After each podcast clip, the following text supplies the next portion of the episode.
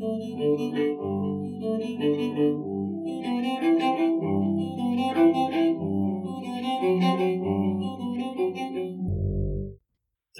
코인 산책. 네, 안녕하세요. 길벗입니다. 오늘도 코인 산책 시간이 돌아왔습니다. 자, 오늘 글은 음, 제목이 각 나라별 암호화폐 세금 정책 이렇게 돼 있었 돼 있네요. 네, 최근에 특근법이 통과도 됐고 또 얼마 전에는 이제 암호화폐에 세금을 부과한다고 우리나라 어 이제 정부에서도 그런 그 법안을 그 추진 중이다 뭐 이렇게 기사가 났었는데 어 그게 생각나서 그 글을 가져와 봤습니다. 본문 읽어드릴게요. 본문은 현재 양도소득 또는 기타 소득으로 갈지 미정이며 국가에서 세금을 거둘 길을 추가로 찾는 방향으로 보이며 내년 초 신규 계좌를 열 가능성도 높게 봅니다. 어, 아래는 나라별 암호화폐 세금 만들입니다. 독일 비트코인 거래에 있어서의 부가가치세는 면제된다. 암호화폐를 1년 이상 보유하면 자본 이득세 어, 자본 이득세도 면제된다. EU 시민이라면 누구라도 해당된다. 싱가폴 장기 목적으로 암호화폐를 보유할 경우 자본 이득세가 면제된다. 포르투갈 암호화폐 거래의 부가가치세와 자본이득세가 면제된다. 다만 암호화폐 거래로 이득을 본 사업자는 세금을 내야 한다. 몰타 암호화폐인 day trade는 어, 사업소득으로 산정되어 과세 대상이 된다. 단 일반 투자자에 의한 보유나 매매는 과세 대상이 되지 않는다. 말레이시아 자본이득세 없음. 벨라루스 암호화폐 mining과 투자는 과세되지 않는다. 스위스 전문적인 암호화폐 거래는 법인세 대상.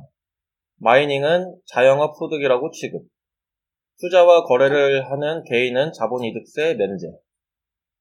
한편 미키는 어, 최악인 나라를 어, 암호화폐로 이익을 얻는 것조차 허락되지 않는 나라라고 정의했으며 그 목록에는 볼리비아, 어, 콜롬비아, 에콰도르 등의 이름을 올렸다. 어, 기타 다른 국가들의 세금 제도. 미국.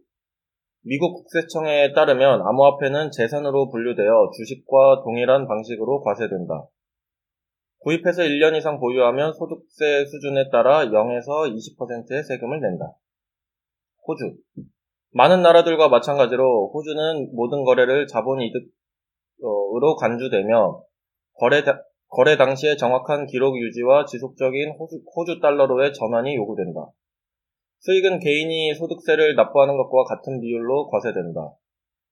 암호화폐를 1년 이상 보유하는 경우 이 세율로 50% 할인된다.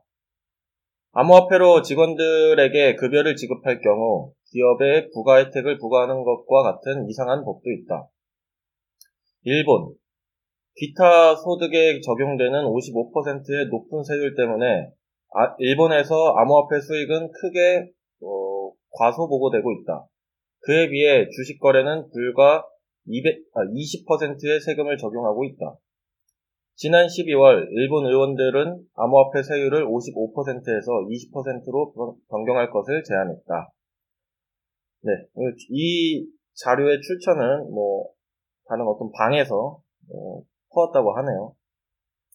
이제 그 다음으로 어, 작성자분이 개인적인 의견을 적어주셨는데 읽어보면 제 개인적으로는 세금을 내게 되더라도 먼저 가상화폐 관련법이나 투자자 보호, 은행 입금 등등을 먼저 해결한 뒤 세금을 걷는 게 맞지 않나 싶네요. 그리고 세금도 한 번에 할 게 아니라 매년 조금씩 순차적으로 올리던가 아니면 거래세로 하는 게 좋을 듯 합니다. 거래세가 제일 무난하긴 한데, 점점점. 투자자 반발도 덜 할 것이고, 점점점. 정부도 이 시장을 위축시키지 않고 많은 세금 확보가 가능하니, 점점점. 지금껏 이 시장을 투기다, 폐지시킨다 등등으로 협박 및 여론 조작만 해왔던 정부이니, 점점점. 세금이라는 숟가락질 하려면 그래도 뭔가라도 해야 하지 않을까요? 이렇게 남겨주셨습니다. 어, 댓글을 읽어볼게요. 댓글은 음, 음, 사실상 도박판에서 세금 거두려면 손실 나도 환급해줘야지 이렇게 해주셨고 어, 글 잘 쓰시는 분이 이런 내용을 포함해서 국민청원글 올리시면 동의할 분들이 많으실 것 같습니다. 이렇게 하신 분도 있고. 음, 여기저기서 표 1을 국리만 하는군 점점점점점 또 어, 어, C 알파벳 C 숫자 8 점점점점. 어, 아, 빨리 돈 벌어서 EU나 몰타에 합법적으로 영주권 돈 주고 사고 이 나라 떠야겠다. 어, 무슨 뭐 같은 나라야 이렇게 또 써있고 음. 또 마지막으로 하나만 더 읽어보면 제도권에 넣어주고 돈을 받으란 말이다. 어, 개무시하면서 돈을 받겠다는 게 무슨 심보임? 이렇게 해주셨네요. 어, 네, 뭐, 나라별로 이렇게 암호화폐 관련된 법을, 어, 살펴봤는데, 결국에는 이제 암호화폐를 어떻게 바라보느냐에 따라, 음, 그 과세 법도 많이 다른 것 같아요. 그 와중에 일본의 이 과세율은 정말 어마어마하네요. 그, 뭐 20%로 줄인다고는 했지만 아직 뭐 확정이 된 거는 아니니까 일단 55%면은 굉장한 세율이네요. 네, 그러면 코인 산책은 여기서 마치도록 하겠습니다. 다음 주에도 알찬 커뮤니티 글로 돌아오도록 하겠습니다. 들어주셔서 감사합니다. 네,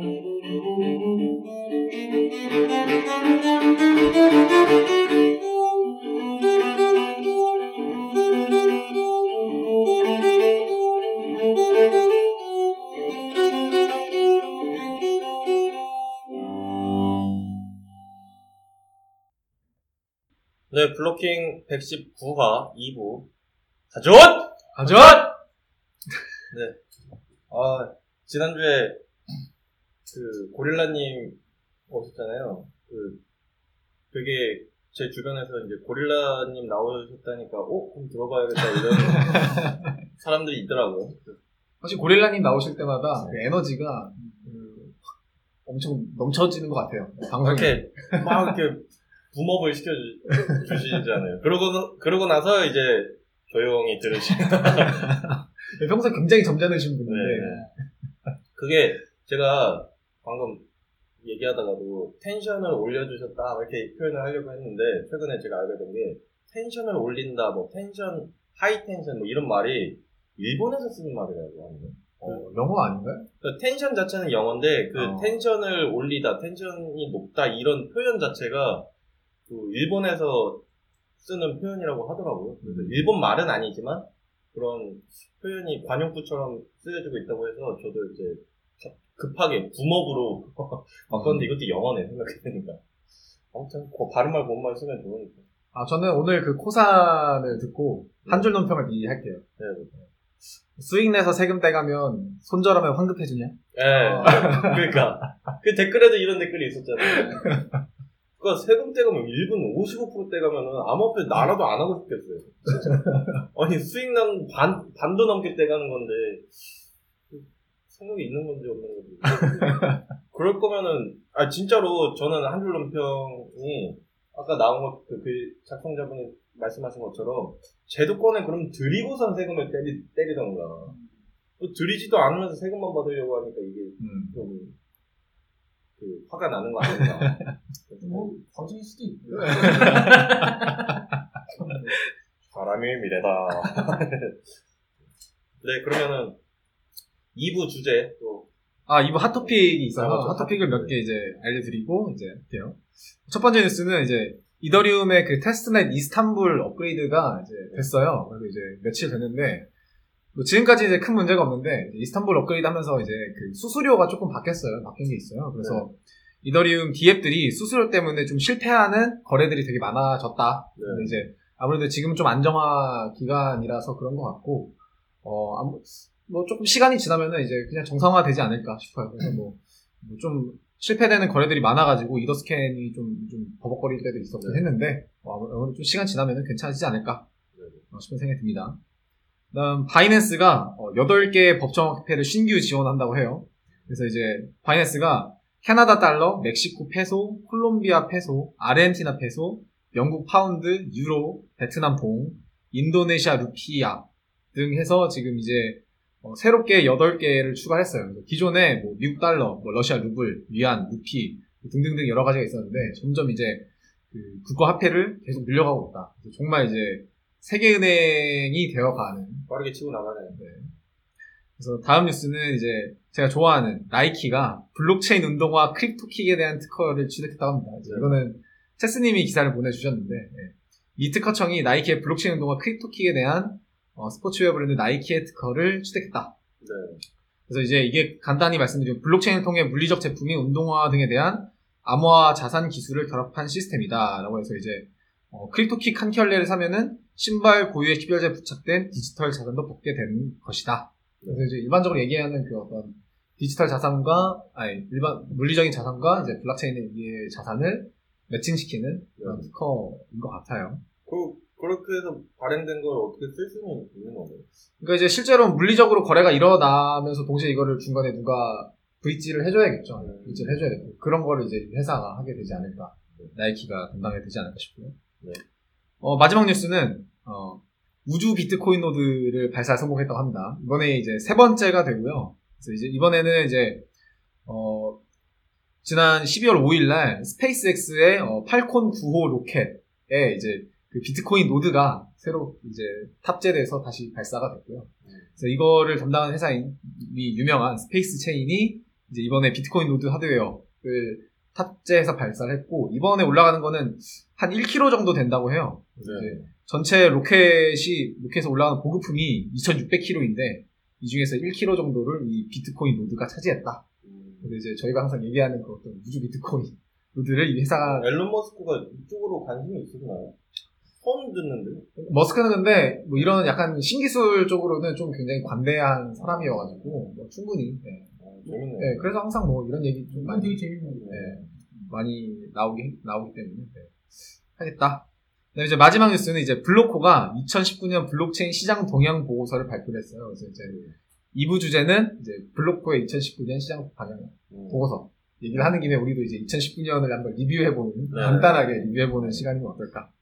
그래서 이제 그 간- 제가 보고서를 이제 간단히 가져왔어요. 그래서 보고서를 제가 이제 뭐 토픽 하나씩 말씀을 드리면은 네. 그거에 대해서 같이 얘기해 보면 어떨까 아, 싶어요. 네.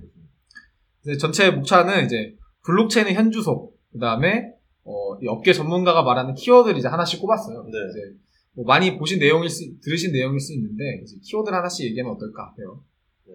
일단은 첫 번째는 2019 블록체인 트렌드가 어떠냐라고 했을 때 블록체인이 2017년에는 4천 건 정도 검색이 됐는데 어, 2018년에는 2만 건 정도 트렌드 검색이 되었다.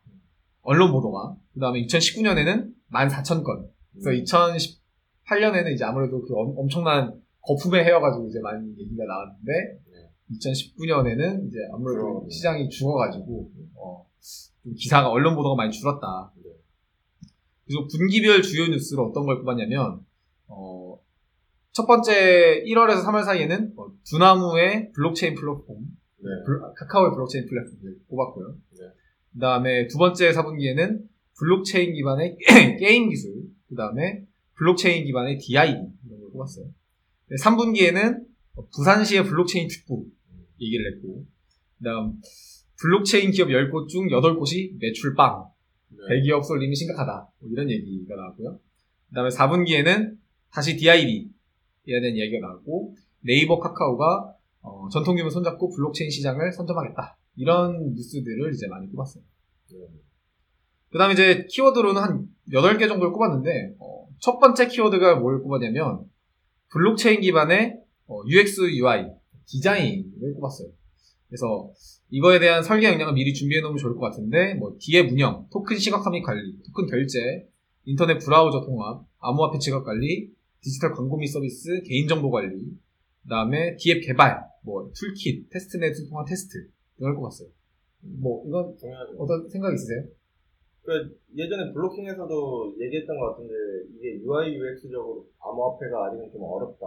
그래서 좀 우리가 쉽게 하자 뭐 이런 차원에서 뭐 그런 얘기도 했- 나왔던 것 같은데 이 암호화폐 지갑 주소가 너무 길고 복잡하니까 이거를 뭐, 좀 그냥 쉽게 바꿔서 사람들이 좀 이렇게 외울 수 있게끔 해- 하는 방식도 뭐 필요하지 않을까 뭐 그런 얘기도 나눴던 것 같아요. 음. 그래서 항상 이 블록체인의 아니, 암호화폐 업계의 숙제와도 같은 수건 사업과도 같은 그런 문제인 것 같아요. 제 개인적으로는 이제 B2C로 가기 위해서는 필수이지 않을까 싶고 네. 요즘 근데 사실 백서들이 보면은 이 UI UX를 일본에 꼽는 백서들이 엄청 많아요. 네. 클레이튼도 이제 그걸 일본에다 꼽았고 아무래도 이제 다른 문제점들이나 그런 것들을 찾기가 쉽지도 않고 그 다음에 이제 뒤늦게 와서 블록체인을 시작하는 회사들 입장에서는 이미 그런 똑같은 문제점을 짚었고 네. 해결책도 워낙 많이 나왔기 때문에 뭐 UI UX는 사실 디자인 같은 경우는 되게 다양한 솔루션 네. 솔루션이라기 좀 좋지만 다양한 해결책들이 네. 나와 있다고 생각이 들잖아요. 그래서 이제 반대로 UI, UX 많이 있는 프로젝트도 있어요. 그게 좀 문제예요. 그래서 이거를 좀 보고 또 이제 근래 어떤 기사가 났었냐면은 이 암호 그러니까 우리 아이디 로그인할 때 아이디 패스워드 입력하잖아요. 아이디 패스워드 입력할 때 이 패스워드 쪽에 원래 옛날에는 그냥 숫자나 알파벳만 사용했는데 여기에 특수 문자를 쓰자라고 이제 글로벌하게 도입하신 분이 계세요. 네. 그분이 이제 그런 말 어떤 말을 했냐면 아 그거는 굉장히 커다란 실수였다. 왜냐면은 암호의 보안성이 특수 문자를 넣음으로써 더 내려간 거예요. 왜냐면은 우리가 이제 요즘 암호를 어렵게 쓸때 특수 문자 막 사이에 사이에 끼워 놓으면은 사실은 못 외우잖아요. 그래가지고 노트에 써놓게 되잖아요. 네. 그래서 노트에 써놓으니까 오히려 이제 더 보안성이 내려갔다. 차라리 저는 외우기 쉬운 영어 단어 여러 개를 붙이는 게 좀 더 안정적이다. 예, 예, 그런 식으로. 예. 그래서 아, 이런 거 보고 보니까 막 엄청나게 어려운 거를 이제 더 강요하기보다는 이런 식으로 좀 쉬운 디자인이나 쉬운 어떤 방안을 최대한 관, 생각해보는 게 낫지 않나. 진짜 아, 아날로그 식으로 이게 그 비밀번호 찾기 같은 거 할 때 당신이 좋아하는 뭐 자동차는 뭐 이런 거 질문 내가 써놓고 맞춰야지 비밀번호 찾게 해주고 있- 그런 거 있잖아요. 아니 그쵸. 난 그런 게 저는 되게 쉽고 재밌고 안전 안전하다고 그냥 생각이 들거든요.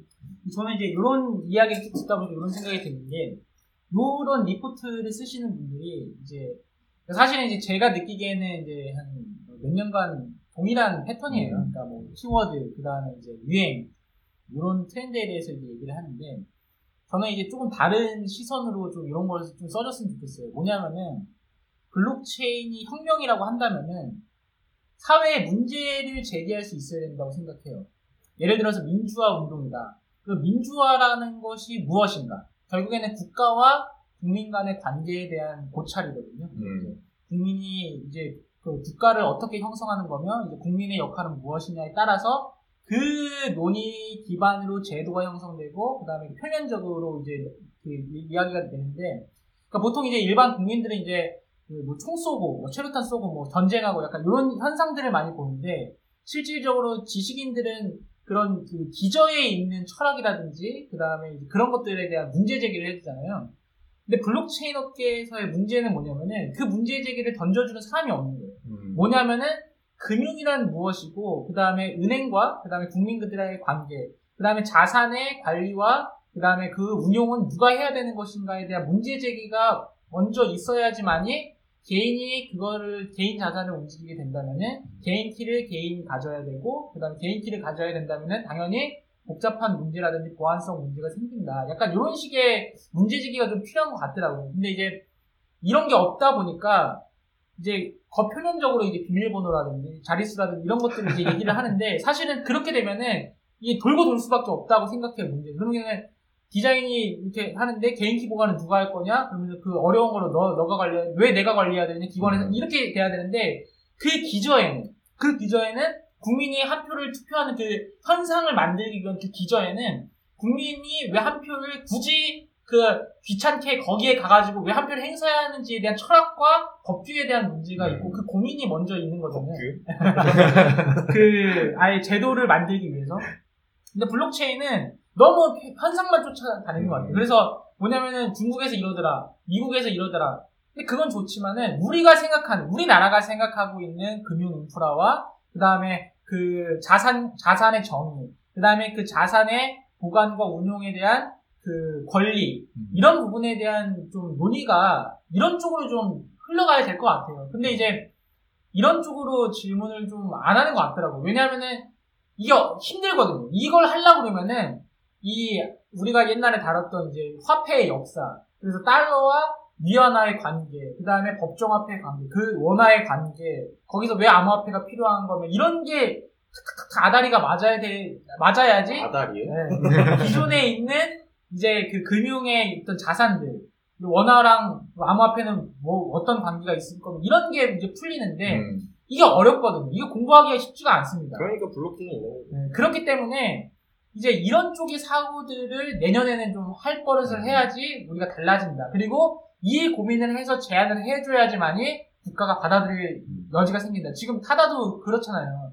그러니까 공생을 하는 모델이 아니라 그냥 완전히 그거 이렇게 딱 선을 그어버리니까 이게 갈등이 생기잖아요. 그러니까 암호화폐도 마찬가지예요. 그냥 법정화폐랑 선 그어버리고 이제 완전 다른 거다 혁명하자 이렇게 되면 누가 그걸 받아들이겠습니까? 근데 아, 법정화폐는 이런 역할이고 암호화폐는 이런 역할이니까 이렇게 가야 되는 것이고 이런 부분은 이제 개인한테 책임을 그, 좀할 수 있다 권리를 줄 수 있다 그러면은 개인들은 요 정도 그러니까 개인한테 권리가 주는 만큼 개인들도 이렇게 이렇게 자산을 관리할 수 있는 뭐 개인기 관리라 이런 것들을 교육에서부터 시작할 수 있고 이제 이렇게 음. 풀어 나가야 될 것 같아요. 그 좋은 말씀이신데 그러면은 키워드 7개 남았는데 하지 마요. 아니, 아니 좀 빨리 하면 될 것 같고. 1번인데. 네, 아, 제가 생각하기에는 아까 일부에서 그 한국은행 한국은행에 네. 한명 뽑는 박사가 이런 연구를 해야 되지 않을까. 아, 그렇죠. 저희가 예전에 다룬 것 중에 그런 게 있었어요. 그 Zeppelin에서 제가 가져온 보고서 중에서 미국 달러를 분석한 보고서가 있었어요. 그래서 그 달러의 그 지폐, 지폐라서 안 좋다. 그리고 미국이 지네 마음대로 발행한다. 그래가지고 그 기존 시장 상황을 분석한 게 있었어요. 그래가지고 원래 그 회사는 이제 smart contract라는 그 코드를 분석하는 회사인데 그때는 이상하게 그 그냥 미국 달러 자체에 대해서 분석을 했더라고요. 그래서 네. 아, 우리나라도 실제로 이- 그 원화에 대해 자체에 대해서 이런 거 분석을 좀 해주면 좋지 않을까 그런 생각 그때 했었거든요. 근데 지금 그 한국에 들어간 그 박사님이 좀 해주시면 좋겠는데. 아니 이미 체스님 머릿속에 다 돼 있어요. 아니 저는 그러니까 정리는 안. 글로 쓰면 되는데 그냥 안 쓰고 있을 뿐이지 필요하시면 쓸 거예요. 네. 자 이제 아. 키워드 또 아, 예. 그래서 뭐 나머지 키워드는 이제 조금 짧게 짚- 짚고 넘어가면 네. 두 번째 키워드는 이제 하이드 블록, 하이브리드 블록체인. 그래서 이제 뭐 많이 얘기했던 거니까 넘어가고. 그다음 DeFi. DeFi도 뭐 이제 저희가 뭐 여러 번 얘기를 했으니까 네. 넘어갈 수 있을 것 같은데 근데 이제 오- 유독 올해 들어서 이 DeFi라는 단어가 많이 나오는 것 같기는 해요. 예전부터 썼던 개념인데 그다음에 세 번째는 BAAS, BAS, blockchain as a service.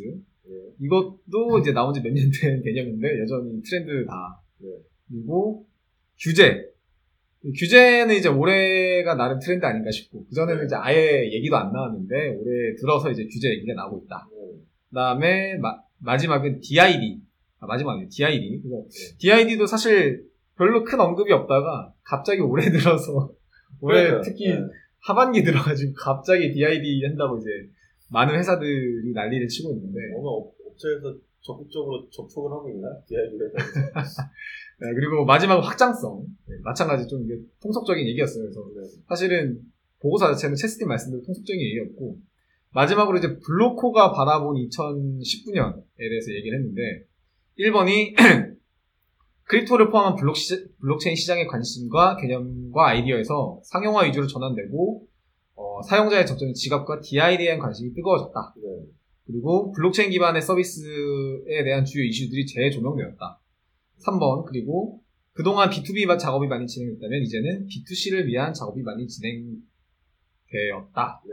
그래서 2020년에 대한 전망은 따로 하지 않았고 사실은 이제 보고서 내용 자체는 이제 2019년뿐만은 아니고 네. 그냥 그동안의 블록체인 업계에 대한 얘기를 이제 주로 다뤘다 정도가 될것 같아요. 뭐, 요거는 뭐 키워드를 얘기할 없는 것 같아요.